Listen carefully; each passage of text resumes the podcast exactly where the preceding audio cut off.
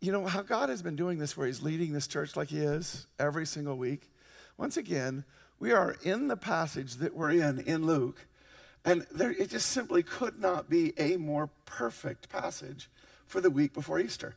This is literally the point in time in the Gospel of Luke where Jesus turns his face to Jerusalem and he's now on a march to go to his death and his resurrection, which we're celebrating next week. Now, I do want you to know we won't, you know, the Luke does have some other material, but we've just gotten to an interesting place in it. We'll look at it some more. But here's what I want to do, just to start us off and get us all on the right page. When you think about, I want you to answer this question. I'm going to ask for a show of hands here in a second.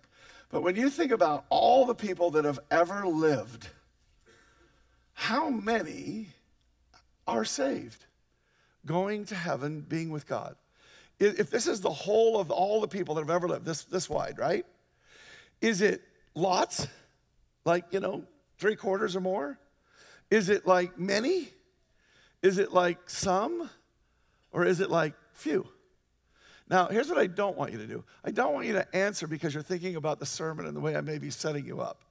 Okay? What I want you to do, I'm, i want to, I really want an honest answer on this. I want just the way when you just think about it, you're not thinking about a sermon or anything else, and you're just thinking about how many people are actually going to heaven. If that thought occurs to you, and it does to us, you know, is, you know, and all that kind of stuff, what would you just naturally say? What's the sort of first impulse, you know, that first impulse answer that you have? So I'm asking for that first impulse answer. When I ask that question, no other thoughts in mind, just what would you say? It's no harm, no foul. There actually isn't an answer. Okay, so you're right or you're wrong, I don't know. Okay? But how many people would say lots? And I don't mean lots like a lot of people going, I mean lots relative to all the people that have ever lived. How many people would say lots? How many people would say many? How many people would say some? How many people would say few? That's very interesting answers right there. That was almost evenly spread, except for the first one. Here's, here's the verse that we're in today. Someone asked him, Lord, will only a few be saved?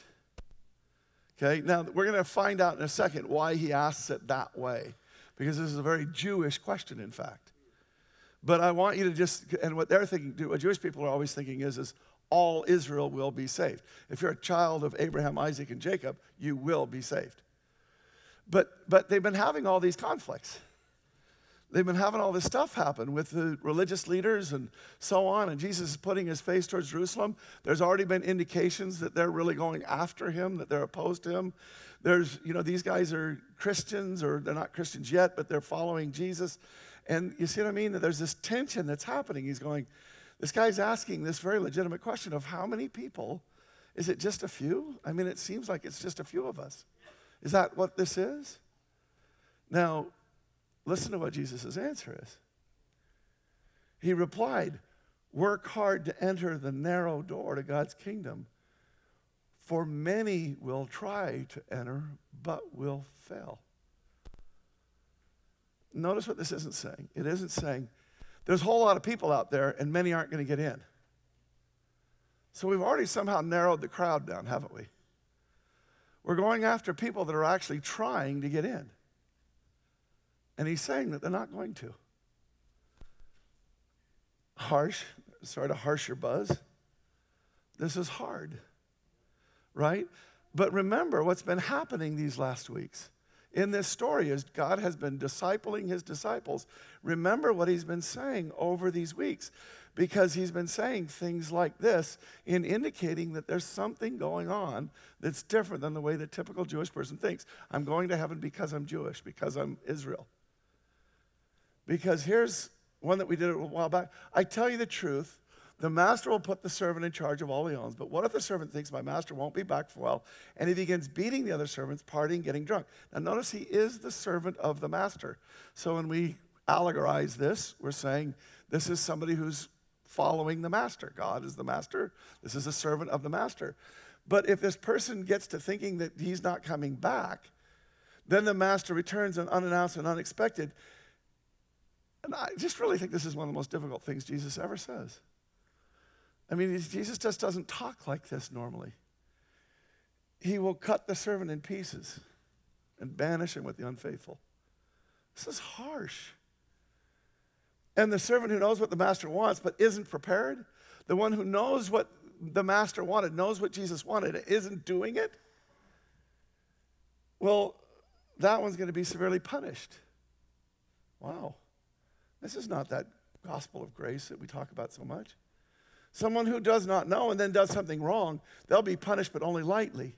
Look, when someone's been given much, which let's be clear, when God gave himself for you and me on that cross, that was much. That's the most that can be given. God died because you should have. And God took it upon himself instead. You can't be given more than that. When that happens, much is required in return. This isn't works, by the way, right? Right now, there's people in here that are going to start thinking automatically, oh my God, I'm going back into works mode. This is freaking me out because I grew up in a fundamental situation. We're not talking works. We're not talking that at all. We're talking something much more deep than that. We're talking what a relationship looks like in the end. But here we go. See, when someone has been entrusted with much, even more will be required. Jesus gave his life for you, and he's asking for you to do what? Actually give your life to him. For real. Right? Let me, let me make this whole thing much worse. Okay? Why not, right? What the heck? I've already dove in with both feet or head first. Okay? Uh, Jesus tells a story. A man planted, this is another one of the stories. A man planted a fig tree in a garden and came again to see it. This one Roger did and see if there was any fruit on it, but he was always disappointed. Finally, he said to the gardener, I've waited three years and there hasn't been a single fruit. Cut it down. It's just taking up space. This is again the things that are preceding this verse. So, this is when the person asks, Is it only a few that are being saved? See, they're hearing things that are different than what they've heard. All Israel will be saved. All Jewish people are saved because I was born a child of Israel. I'm saved. And, and they're hearing this weird thing. But now, like I say, I really want you to go hard into how to take what was being said at that moment and apply it to today. Because what was being said in that moment was this was a Jewish person asking a Jewish question, and Jesus gives, as we will see in a moment, a Jewish answer. So, if we're going to understand it properly, what we have to do is say, they are, in, they are our our examples. They're the model. What happened with them was done in a way that was transparent and visible for all, so that God could say, This is true for you too. We are not different nor better than. We are the same as. We have been grafted into that tree, that life, that walk, that relationship. You see it? And so, what really we have to say as Christians is. I'm serious. As a Christian, Jesus, are only a few Christians being saved? See, this is a Jewish person asking about Jewish people. He's not asking about the whole world. He's asking how many of the Jewish people who think they're going to heaven are actually going to go. And so, if we're updating that for us today, as we know that Jesus is updating these things so that we experience it, we have to ask this question How many people who claim to be or call themselves Christians, relatively, again, if there's all the people that have ever lived that call themselves Christians, right? How many of them are going to heaven? Is it many? Or is it lots? Is it many? Is it some? Is it few? I want to note something very important. If we look at what Jesus' answer was to the Jewish person, the thing that we know for sure is many will not. That doesn't mean that there won't still be a lot. He doesn't say if it's only a few, or if it's some, or if it's many, or if it's lots. What he does say is there are people that think they're going and aren't going to. Now, we're going to see this in even more dramatic right now, but let me just say two things before we get to our prayer. this ought to scare the hell out of you. Right? this ought to, this ought to, for right now, you ought to be saying, I really need to hear what God wants to say next. God let Kurt say it right. But I really need to hear what God wants to say next because Jesus is talking to these disciples, and you, we've seen how Jesus talking to the disciples this whole time in Luke has been Jesus talking to us, discipling us just like he did the disciples. So here we are. And now he's gotten to a very hard place. And we need to own that just as much as we own the other. Right? We need to own it. That's what we're going to do today. The second reason, though, that I want to do this is, is you know what? When I was reading this scripture, this is just this morning that God brought it to me. He said, one of the things I want you to, to realize is, is when the world calls Christian hypocrites, it's not entirely wrong. There's a lot of people who call themselves Christians and are not acting in a Christian manner, and they are giving Christians a bad name. They're giving Christ a bad name.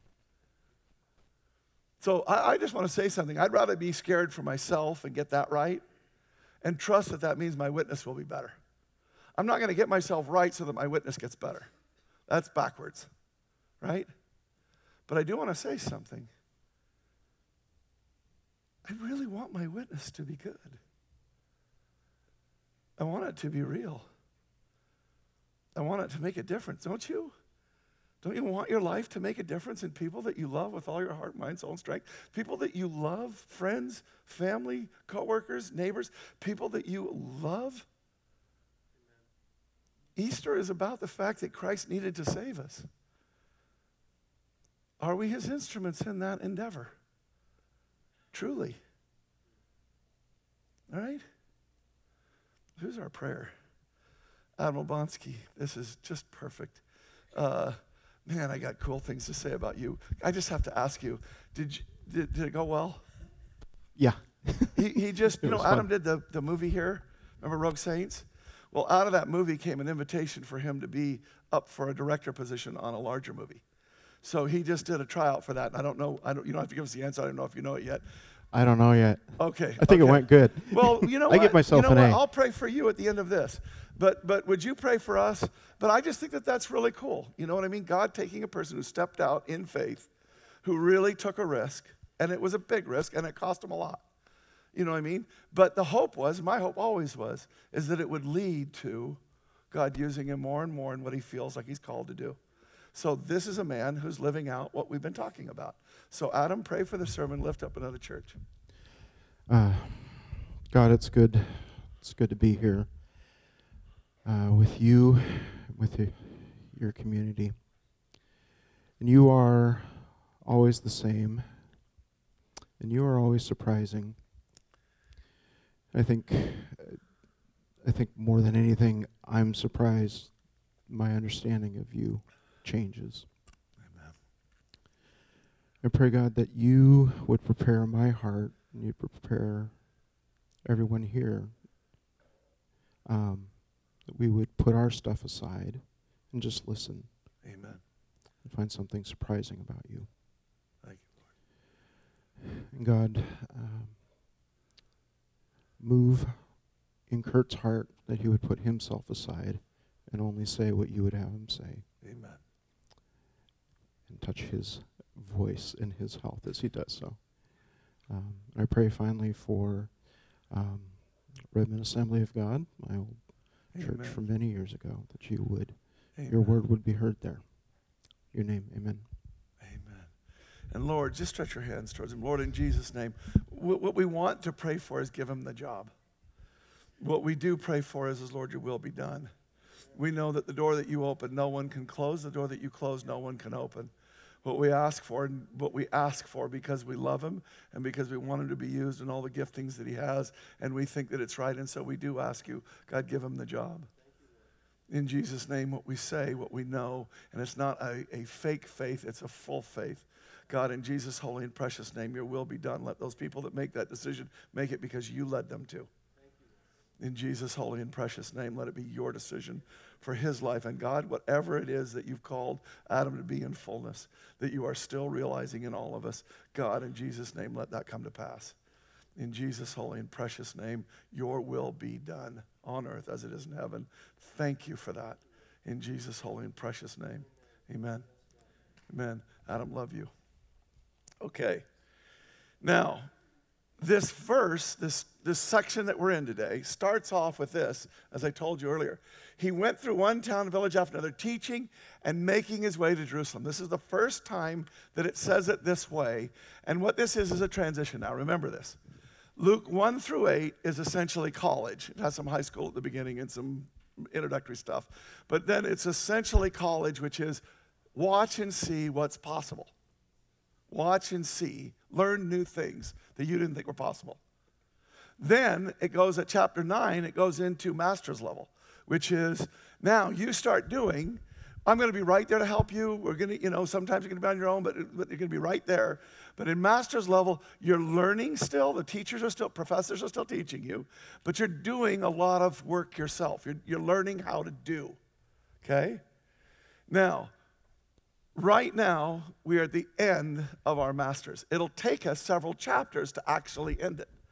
Because what Jesus is going to do now, it's going to turn to parables which are this parables are this incredible way of Jesus putting in us concepts, the way that he's built us, so that we'll act right when he's not there. Because you see, what's going to happen is pretty soon we're going to go to the doctoral level, which is to say, we're not on our own, right? We have the Holy Spirit inside of us, so we have the ultimate advisor for your doctoral dissertation. You have the, you know, the ultimate guy. But really, at the level of doctorate, what you're doing is you're making your contribution to the field. So, what we're doing when we get into doctorate is we're making our contribution to the kingdom of God. And yes, we have the Holy Spirit who's leading, guiding, and doing everything he's doing, as we'll see again today. But the bottom line is when you get to doctorate level, it isn't Jesus leading you by the hand anymore, it's you stepping out. It's you making that difference as He leads, as He empowers. But it's you making your contribution to the kingdom of God in the world. See it? So we're, we've turned now. We're at the end. We're at that it's, thesis phase wouldn't be the right exact metaphor, but it would be we're at the end of that master's level. We're not going to see the disciples do things anymore. What's going to happen is, is Jesus is going to tell them a bunch of parables, and then we're going to go into the passion narrative. Get it? So, with that in mind, we're at a pretty key place. They've done it. They learned some things. They came back from having done things. God said to them, Don't get puffed up about this stuff that happens. It's me, it's not you. We learned that. And then he said, This is what I'm really looking for. And I want this kind of fruit from you. See it? So that's what we're doing. That's where we're going. Now, with that in mind, he then says, This guy asked him, Are only a few going to get saved? By the way, it's just uncanny to me that next week is Easter and we're, we're at a break point, and this is the end of this thing that we started at the beginning of the year with simple obedience. We'll be doing simple obedience all year long. But this is the end of this thing that we're doing, and it's right now. It just blows me away how God's doing here. So, so what I want to say is, all if you're going to be saved, this is the last message that he's giving in this regard, and then it shifts to something else. Okay? So, with that in mind, look what he says now. Now, now look at how Jewish this answer is. Okay? From a Jew, the question from a Jew, to a Jew, and a Jewish answer, right? When the master of the house has locked the door, it'll be too late. You'll stand outside knocking and pleading, Lord, open the door for us. But he'll reply, I don't know you, and this is the key phrase at this point, or where you're from. A Jewish person is saying, I know where I'm from Isaac, Abraham, and Jacob or Abraham, Isaac, and Jacob, right? I know where I'm from. And he's saying, I don't know where you're from. Pretty tough. You'll see it more as we get going. But he'll reply, I don't know where you come from. Then you will say, But we ate and drank with you. You taught in our streets. See, see what he's referring to? He did. He ate and drank with them. He was in their streets. A Jewish Messiah for the Jewish people. And yet, it's not working out like they thought it was going to. See? But he'll reply, I tell you, I don't know you or where you come from. You're not from that place that you're supposed to be. Get away from me, all you who do evil. Wow. There will be weeping and gnashing of teeth, for you will see Abraham, Isaac, and Jacob. See it? And all the prophets in the kingdom of God, but you won't be there. You'll be thrown out. Think about the words thrown out. You thought you were supposed to be there, so you naturally enter in and then you get tossed out. See it? And the people will come, and people will come from all over east, west, north, and south. Who's referring to right there? Us, Gentiles, right? He's saying, You thought it was the nation of Israel. I'm telling you, people are going to come from east, west, north, and south, right? People are going to come from all over the world and they're going to take their places in the kingdom of God. And then he says, this is the one place where I probably should have changed it. This is NLT. The translation is a little off. Some who seem least important now will be greatest then. Do it this way the first will be last, and the last will be first. That's the literal. First will be last, last will be first. Now, here's what's being said literally. Do you remember when we were doing Revelations, the series?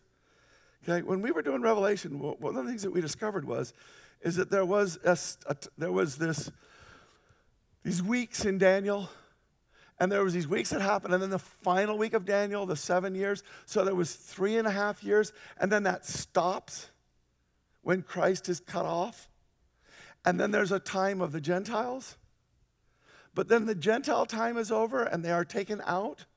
And then the other three and a half of the seven years kicks in, and the Jewish people now are coming to Christ. So, literally, the first, the Jewish people chosen first, are going to be last in. You see it? The people who are last, Gentile pigs, are going to be in first. See it? So, this is what's going on here. Now, if you're a Jewish person at the time and you're hearing this, this is harsh.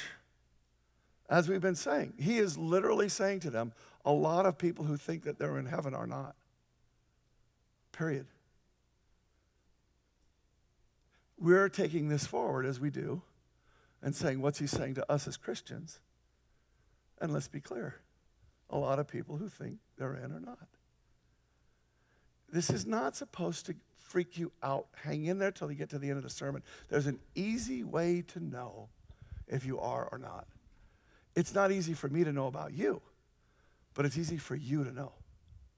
Okay? So this isn't work, do a whole bunch of work in order to gain his approval. You cannot work hard enough to gain God's approval. The whole point about next week in the cross is you cannot do what needs to be done. Only God can. That's what Jesus on the cross is all about right? That's the message. So you got to keep that message in your heart or you'll get everything else wrong. Now, so here we are, and what we got to do is figure out am I one who is technically known by him? Now, watch, I'm going to do something here, okay? So it's going to take me a sec- second. This is not a sidebar at all, but it's just, just hang in there with me, and I think you'll get it. We talk about David all the time in here. And one of the things that we say about David is if you take all the characters of the Old Testament, David is one where God put a yellow highlighter through the whole of his life. He gave us a whole bunch of history about him in the history books, as he did Moses and others, right? He gave us a whole lot of history about him, but then he gave us something else about David in the Old Testament. What was it? The Psalms.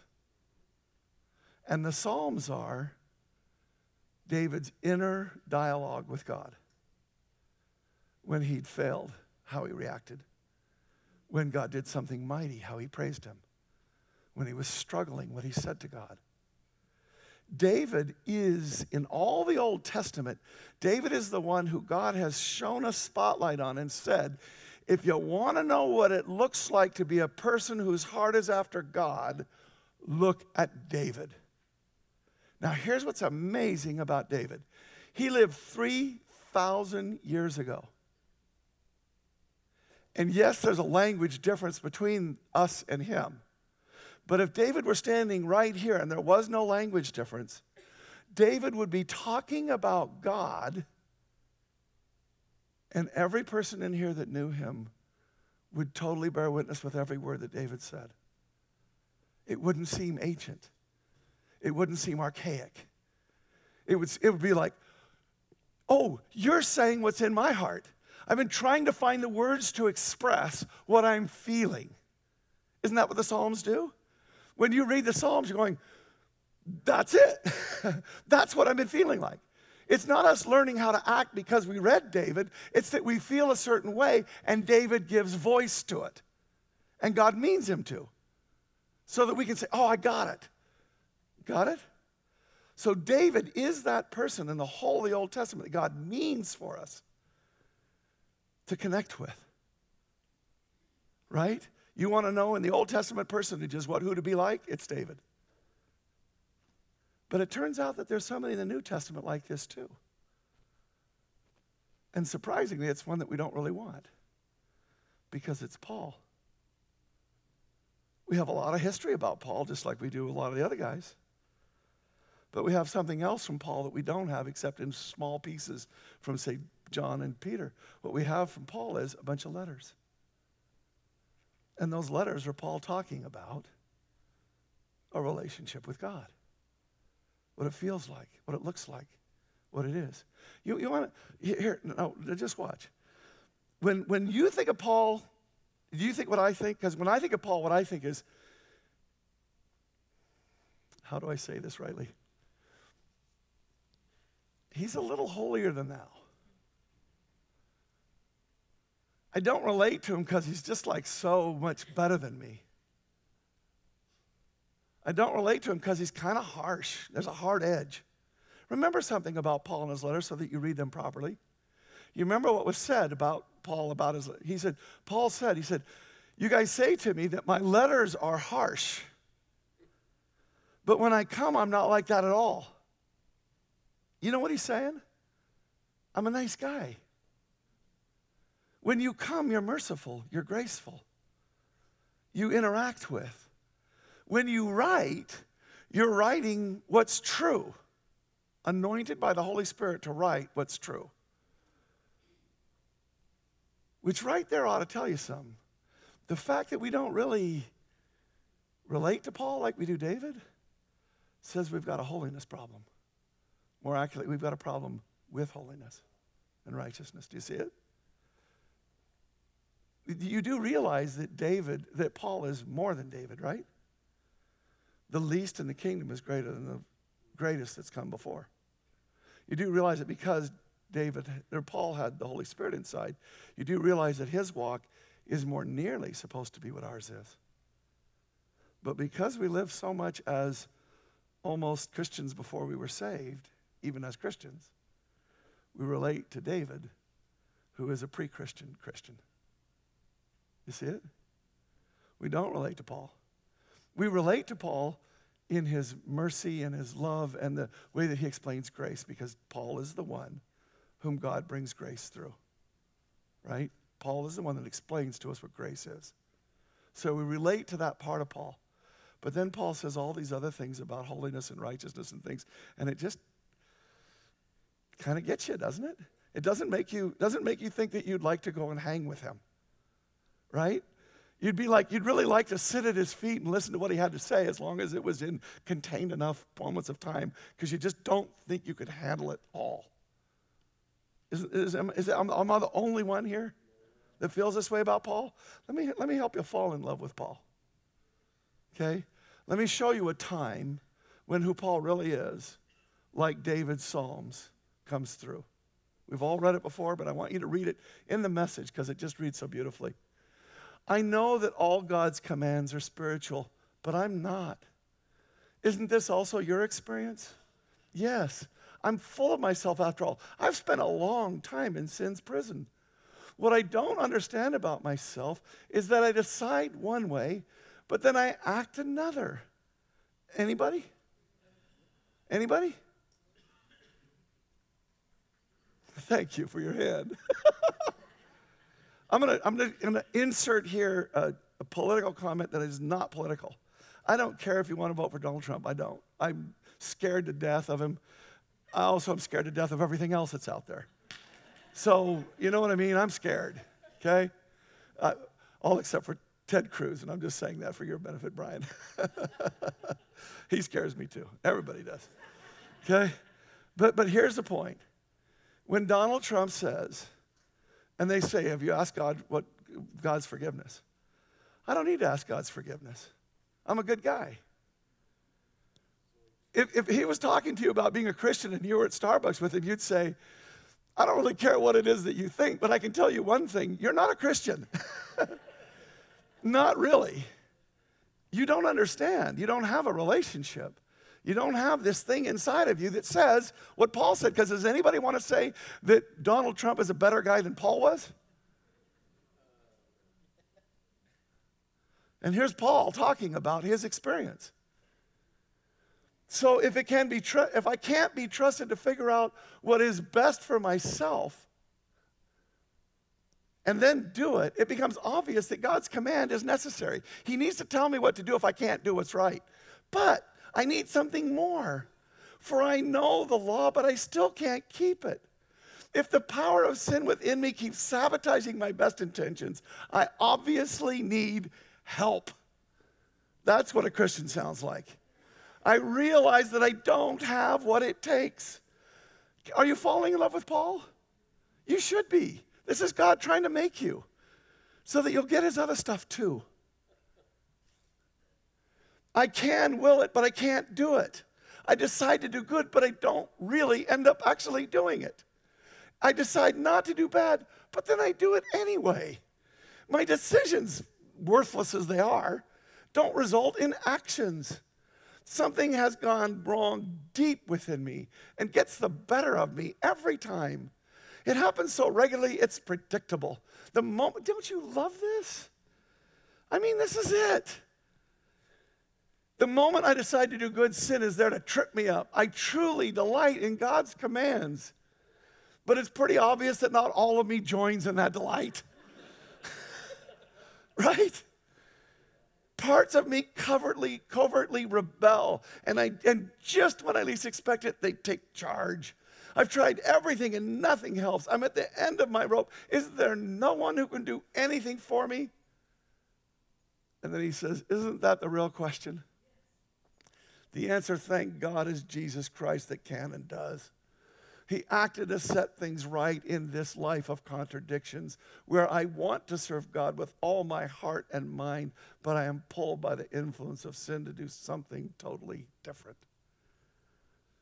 Now, if you don't love Paul right now, if you, if you don't know that you could go out to Starbucks with him and he would not give you that hard edge of the letters, he would give you that other thing when they say, You're so impressive in your letters and you're so certain. And then when you talk to us, you're so something else. I'm telling you, if you went out to lunch with him, what you would find is a man wrapping his arms around you in love and compassion and understanding and trying to help. But just, just, you would You'd feel so loved and understood. And if that's the case that Paul understands us, we have to understand the fullness of Paul. Because here's other things that Paul said that are important.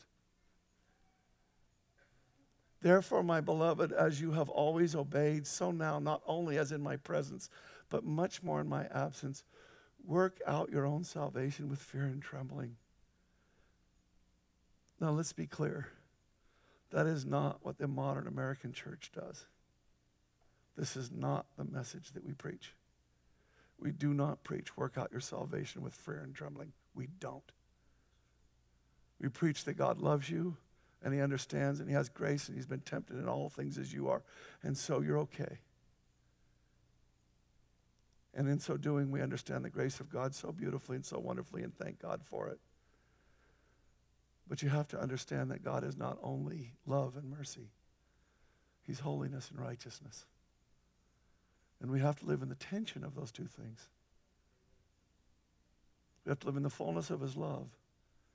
And we have to live in the understanding of what He can do in terms of holiness and righteousness in you. Because you can't. Remember? That's why you can't work to get it, because you can't get there.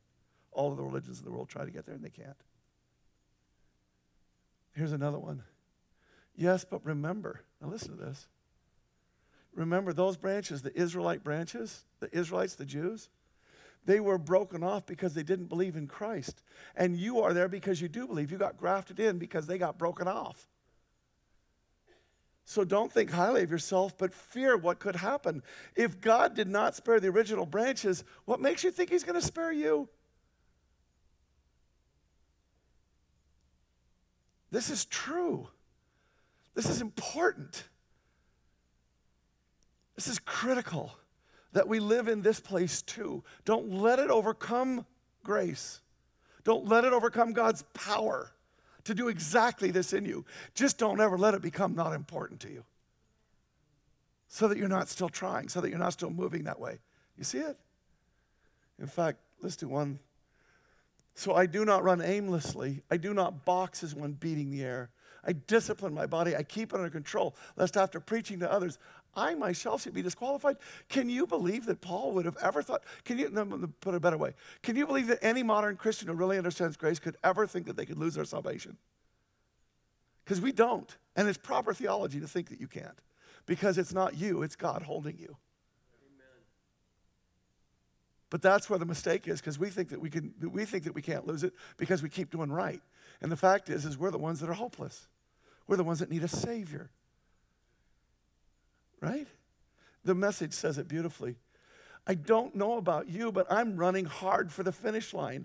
I'm giving it everything I've got. No sloppy living for me. I'm staying alert and in top condition. I'm not getting caught napping, telling everyone else all about it, and then missing out myself. So here's the point. Now that you love Paul in his mercy and in his call to holiness, here's the point we need to ask ourselves what is it that he knows us? Because we've already established it's not about us knowing him. We need to know, I don't know you. So, what is it for him to know us? Well, this is where it gets easy. What does it take for him to know us? If you love me, obey my commandments. Those who accept my commandments and obey them are the ones who love me. Because they love me, my Father will love them, and I will love them and reveal myself to each of them. All who love me will do what I say. My Father will love them, and we will come and make our home with each of them. Let me paraphrase that for just one quick second. If you can hear Paul talking in Romans 7 that we just talked about, where I said he's talking our lives, if you can hear those words and you know that they're true in you too, then you know him. If you hear those words and they don't mean anything to you, then you don't know him. I'm not trying to be harsh when I say this, I'm trying to save. I'm trying to be an instrument of his to help you understand the difference between those who do are known and those who are not. Because those who are, are known hear what Paul said and they go, That's me. Those words speak to me. They're the same as my words. They give voice to what's going on in me. In fact, this verse goes on and it says, Anyone who does not love me will not obey me. And, and then look, look at what he says. I love this. Remember, my words are not my own. What I'm telling you is from the Father. Do you see it? He's saying, This is what God told me to tell you. It's a little bit like me trying to tell you, I don't really want to tell you this. But if I don't, it's on me. So I'm going to. And not to put it on you, but to be with you in it. So that we're all trying to get this right, eh, right? And let's get it right. Here's how you get it right. He keeps going, he makes it easy. Here's how you do it. I'm telling you these things now when I'm still with you. But when I'm gone and the Father sends the advocate, the Holy Spirit, my representative, that is the Holy Spirit, He'll teach you everything. we have the ultimate professor advisor for our doctoral program, the best one ever. Every single minute, more so than any professor could ever be. It's the Holy Spirit is with you all the time, speaking to you, talking to you, leading you, guiding you. You're paying attention one moment, you're not paying attention another. He teaches you to pay attention. You get it right, you get it wrong. He teaches you what's wrong with wrong. and what's right with right. Right? I mean, this is really not hard. In fact, in the end, what are his commandments? Right? Is it the Ten Commandments?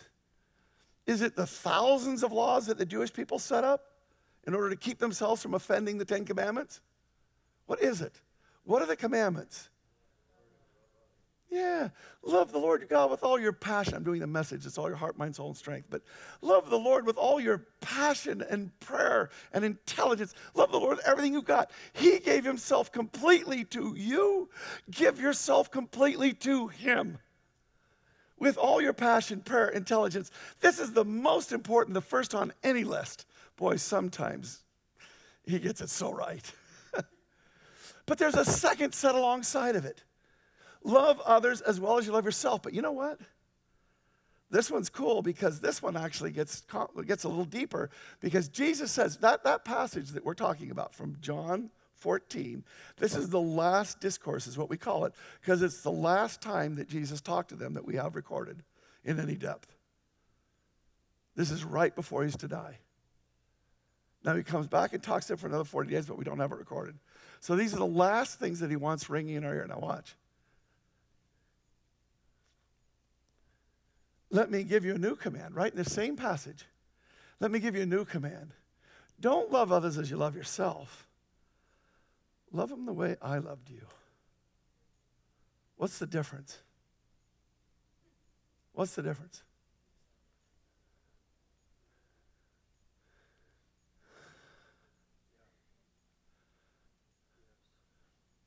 He loved others more than he loved himself. He loved others even though it meant giving away the whole of himself. He's the one that took the blow for the other person. Without thought of retaliation, it was what saves. You see it? Now, here's something I really want to make clear I am completely incapable of loving people this way. I really think if you'd, if you'd known me when I was younger, I wasn't nearly as selfish as I may have appeared. But now that I've become a Christian, I'm not nearly as unselfish as it may appear. Because of what I say and do and what you see me doing, you may think of me as being a really unselfish person. You would be wrong.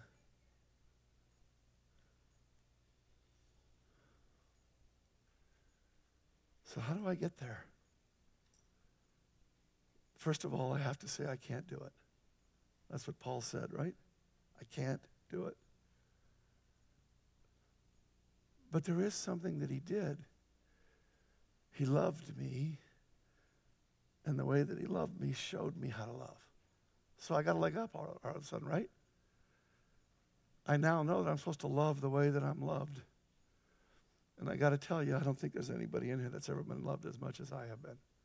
Now, that's not true, of course. But that's how it feels because I know all the crap that He's loved me through, that He's loved me despite. I know how deeply He loves me, right? Dave Brunk gave us a sermon probably five or six or seven years ago. You actually brought it up to me two months ago. Song of Solomon. And he said, if you really want to understand the Song of Solomon and the richness that it is, don't look at it as an erotic poem like some do. Understand that there's something incredibly deep taking place in here in the Holy Spirit. And it's all to be found in how the lover loves and understands the one who's God. There's the bridegroom who's God, and then there's the bride, and we're the bride. And watch what, what Dave said is all you have to do is look at the three things that the bride says to the bridegroom. The first one is, My beloved is mine, and I am his. I want you to understand that. Here's what this looks like My beloved is mine, it's me it's me focused. See it? My beloved is mine. Now, I'm his too. He loves me too. But you see where the emphasis is? It's on my love for him. And then it goes to the second one. I am understanding something about the order here. I've been talking with the bridegroom, and the bride's been talking back to me, and I'm starting to understand it's more important that he loves me than that I love him. So that ought to come first. So now he says, I am my beloved's, and my beloved is mine. So there still is, I am my beloved's. He's now understanding, the bridegroom, the bride is understanding, it's, it's about his love first. And I do love him back. And then the bride and the groom get to talking some more and going back and forth. And all of a sudden, the bride realizes that she is an unfaithful lover, an unstable lover, an undependable lover. Let me put it this way the love that is being shown me is not being returned by the love that I have because there's something wrong with me. So I need to learn this last thing. I am my beloved's, his desires for me. You want to know how to get to where God wants us to be? Let him love you. Understand what it is that he loves you. Understand that your love, as much as you think it has something to do with it, is the unstable part. The part that matters is that He knows you. That's the part that matters. Now we're going to do something. You remember when you were in junior high and you found a song that was just awesome? You just loved the words and you loved the melody and you just had to play it for somebody. You know, I mean, you have to listen to all the words and like you're listening to the words and you're going, yeah, okay. You know, I mean, it's embarrassing, right? Although if you have a really good friend and they're like, wow, that really is incredible, right? I remember, I remember playing uh, Cat Stevens for my dad in a car one time. And it was a song about if I had no hands and if I had no feet and all this kind of stuff. And I mean, my dad was so worried about me when that song got done.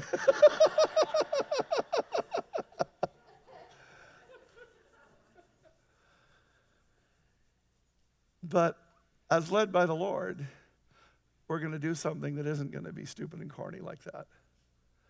I'm going to play you a song. And the words are going to be up there. And let me say something the background on the words is incredibly annoying, which is a great reason to close your eyes and just listen to the words. if you want to see what they are, you can open them up, and then it'll bug you enough that you'll close your eyes again. I almost I went to find another version of it. I found another version of it, but I like the annoying version better because it may just be where I want us to be. But here's what I want you to do. We talked about how David and Paul they talk to us from thousands of years ago, and yet they talk as if they're standing right here, right now, experiencing the same thing that we are right here, right here, right now. And what I want to say is, I think the words that this woman puts to this song are the most exact example of what I could ever communicate, what God wants us to be saying right now. I think that this is giving voice to what this simple obedience sermon has been all about this whole series since the beginning of the year. I think that this song, and I want, so I want you to do something. I want you to sit in the pocket of this song. Let it, you know, a song is a prayer prayed twice. The lyrics and the melody, they go into us. And what I want you to do is I want you to let these words come into you. And here's what I want you to do. The first thing I want you to do is say, Are these the words of my heart? If they are, I want you to embrace them and use it as a call to God, as a prayer to Him. And pray the words with her as we're doing this, as you're listening to it. If you want to sing along, you can, but we're not, you know, it's hard to sing to. It's a hard song. But the second thing is if they're not your words, if you're here and you don't even know the Lord, understand that these are the words of someone who does and who knows right where he is right now in our culture right now. And ask him to start opening up to your ears, to your heart, what these words are saying. Because as I say, I heard this song for the first time ever this week. And I went, oh my gosh, this is like the jewel, the, the star on top of the tree. This is the capstone of everything you've been talking to us about the, from the beginning of the year. So, with that, go ahead and maybe bring the lights down just a little bit. Um, and we got sound up, right?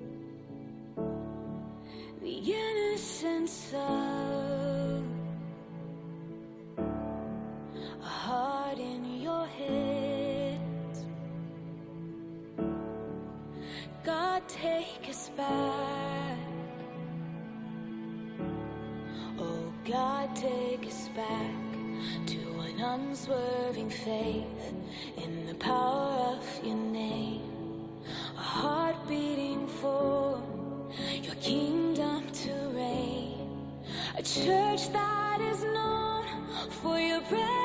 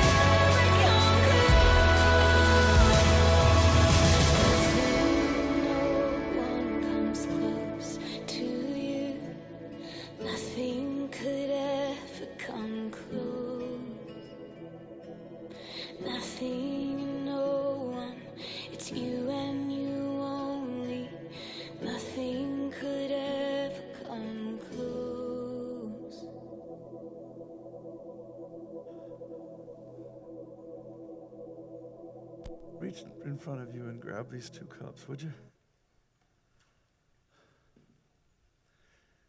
The bottom cup is the one in which is the body broken for us, and it signifies the ways in which we thought that we knew him, the ways in which we thought things were, but they weren't. And in so doing, we've broken our lives. But he took all of that onto the cross and healed it utterly. He has taken what was broken and disjointed and disconnected, and He has made it whole and healed it completely. So, in Jesus' name, we take this and we put our finger in it and we recognize what we have done. But much more importantly, we recognize what you have done. And so we say thank you in Jesus' holy and precious name. And we take this body that you allowed to be broken in place of ours in order that you might heal us.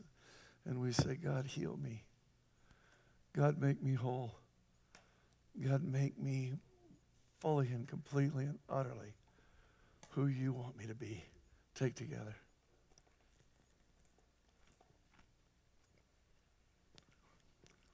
And now we lift up this cup in which is the blood, which is to say, the life of Christ the life that he shed, that when he rose again, he might give us a new life. And so we lift this cup saying, God, that the life that you have for us has already been bought, has already been purchased, is already available, is already true and real. It's already in our lives. We just keep going back to the old. So, God, make us Paul's, not just David's. Make us Paul's. And even better, God, make us into the image of you, Jesus, whom I love, whom we love with all of our heart, mind, soul, and strength. Take this cup together to be united in communion with oneness in Him.